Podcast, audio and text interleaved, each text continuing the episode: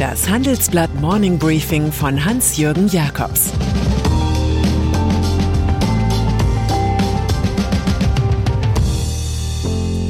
Guten Morgen allerseits. Heute ist Mittwoch, der 6. Oktober, und das sind unsere Themen. Die blonde Revolution gegen Facebook. China sucht echtes Wachstum. Nobelpreis für deutsche Klimaforscher. Facebook-Whistleblowerin. Die Weltöffentlichkeit kennt jetzt das Gesicht von Frances Horgan. Eine All-American Woman, die vor dem US-Senat über ihre Erlebnisse im Datenbetrieb Facebook berichtete. Dabei habe sich der Konzern gegen das Wohl der Gesellschaft und für mehr Profit entschieden, so Horgan. Die 37-Jährige erhebt drei Hauptvorwürfe. Erstens. Obwohl Facebook weiß, dass sich die Fotoplattform Instagram negativ auf die Psyche von Heranwachsenden auswirkt, habe das Management um CEO Mark Zuckerberg nichts an den Algorithmen geändert.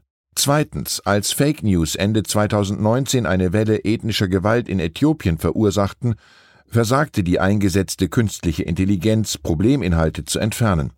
Drittens, insgesamt sei Facebook eine moralisch bankrotte Organisation, sagt die Whistleblowerin. Eine Aufsichtsbehörde sei gefragt. Facebook hat unser Vertrauen nicht verdient. Am Montag war die Technik des Zuckerberg-Konzerns am Ende, am Dienstag die Ethik. Es muss wohl der Tag kommen, an dem die Struktur am Ende ist und Instagram sowie WhatsApp abgespalten werden. Chinas Schuldenkurs. Das Symptom der Krise Chinas heißt Evergrande, ein Immobilienverhau mit fünfmal so viel Verbindlichkeiten wie Eigenkapital. Doch die ganze Volksrepublik, die ökonomisch und sozialpolitisch Großes geleistet hat, ist auf dem Treibsand großer Schulden gebaut. Das zeigt unsere Titelstory. Die Schulden machen 287 Prozent der Wirtschaftsleistung aus, so wie in den USA und der Eurozone, nur ist das Pro-Kopf-Einkommen dort viel höher. Schattenbanken im Volumen von 8 Milliarden Dollar sind nicht mitgezählt. Echtes Wachstum nach fiktionalem Wachstum fordert Staatspräsident Xi Jinping. Für den überhitzten Immobilienmarkt ließ er verordnen, dass Verbindlichkeiten weniger als 70 Prozent der Vermögenswerte ausmachen, die Nettoverschuldung das Eigenkapital nicht überschreitet und kurzfristige Schulden von Cash gedeckt sind. Ausgerechnet ein weiterer chinesischer Bauträger ist jetzt in akuten Zahlungsschwierigkeiten, die Fantasia Holdings Group. Sagen wir es doch so, Phantasialand ist abgebrannt. Wirtschaftsforschung 107 Jahre alt ist das Institut für Weltwirtschaft in Kiel. Große Ökonomen wie Herbert Giersch oder Horst Siebert leiteten das IWF. Doch irgendwie ist das Renommiergebilde zur akademischen Durchgangsstation geworden, jedenfalls für Gabriel Felbermeier, der vorige Woche nach nur zweieinhalb Jahren nach Wien entschwand. Interimistisch treten nach unseren Informationen Stefan Kotz und Holger Görg die Nachfolger an. Da in der Stiftung des öffentlichen Rechts auch das Land Schleswig-Holstein, die Bundesregierung, die Leibniz-Gemeinschaft und die Kieler Uni mitreden, ist wohl eine Doppelspitze fürs Erste die logische Folge. Es wird aber weiter nach einem Präsidenten gefahndet. Nobelpreis für deutsche Klimaforscher. Wenige Wochen vor der Weltklimakonferenz in Glasgow hat das Nobelkomitee in Stockholm den Nobelpreis für Physik unter anderem an den Deutschen Klaus Hasselmann vergeben.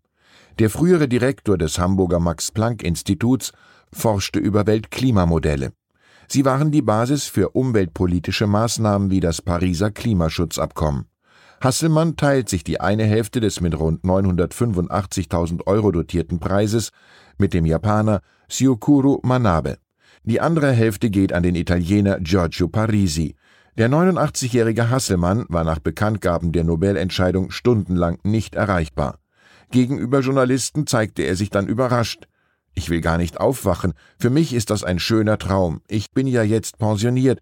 In letzter Zeit war ich ein bisschen faul. Immer noch besser als Leute, die nie Zeit haben und doch wenig tun. Fangquote. Zu den vielen Fehlleistungen der britischen Regierung gehört es, französische Fischer nicht ausreichend mit Lizenzen für ihre Arbeit bedacht zu haben. Das strapaziert die ohnehin angespannten Beziehungen. Clément Bonn, Europaminister in Paris, erklärt frank und frei, die Europäische Kommission könnte die Energiezufuhr für Großbritannien und seine Kanalinsel Jersey vor der französischen Küste drosseln. Eine Entscheidung dürfte innerhalb weniger Tage fallen. Die Briten dächten, sie könnten für sich selbst leben und gleichzeitig Europa schlecht reden. Das klappe nicht. Die EU-Kommission bewegt sich, sie muss mehr tun, erklärt der französische Premier Jean Castex. Hier gilt das alte Sprichwort Fische fängt man mit der Angel, Leute mit Worten. Koalitionsgespräche. Auf eines kann man sich bei den als vertraulich deklarierten Sondierungsgesprächen für eine neue Bundesregierung verlassen. Wenn die Union mitredet, dann stehen Inhalte der Konversation garantiert in den Medien, frei nach dem Motto Bild dir deine Meinung. Indiskretion Ehrensache heißt es in dem Delegationstrupp von CDU und CSU. Dass sich die Gesprächspartner von FDP und Grünen genervt fühlen, gehört zum System der Souffleure. Und dann ist da noch Hendrik Wüst. Der Verkehrsminister von Nordrhein-Westfalen soll im bevölkerungsreichsten Bundesland Nachfolger von Armin Laschet werden. Der künftige Ministerpräsident kündet mit Blick auf die jüngste Wahlstatistik, viele der eigenen CDU-Wähler seien zur SPD und zu den Grünen abgewandert.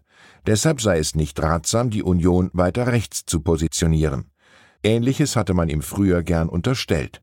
Immerhin hatte Wüst als Generalsekretär der NRW-CDU in jungen Jahren zusammen mit Bayerns Markus Söder ein Positionspapier geschrieben. Moderner bürgerlicher Konservatismus. Inzwischen hat sich Wüst so weit liberalisiert, dass er mit den Liberalen eine Regierung führen kann. Ich wünsche Ihnen einen produktiven Tag mit dem Liberalismus, den Sie brauchen. Es grüßt Sie herzlich Ihr Hans-Jürgen Jakobs. Das war das Handelsblatt Morning Briefing von Hans-Jürgen Jakobs, gesprochen von Peter Hofmann.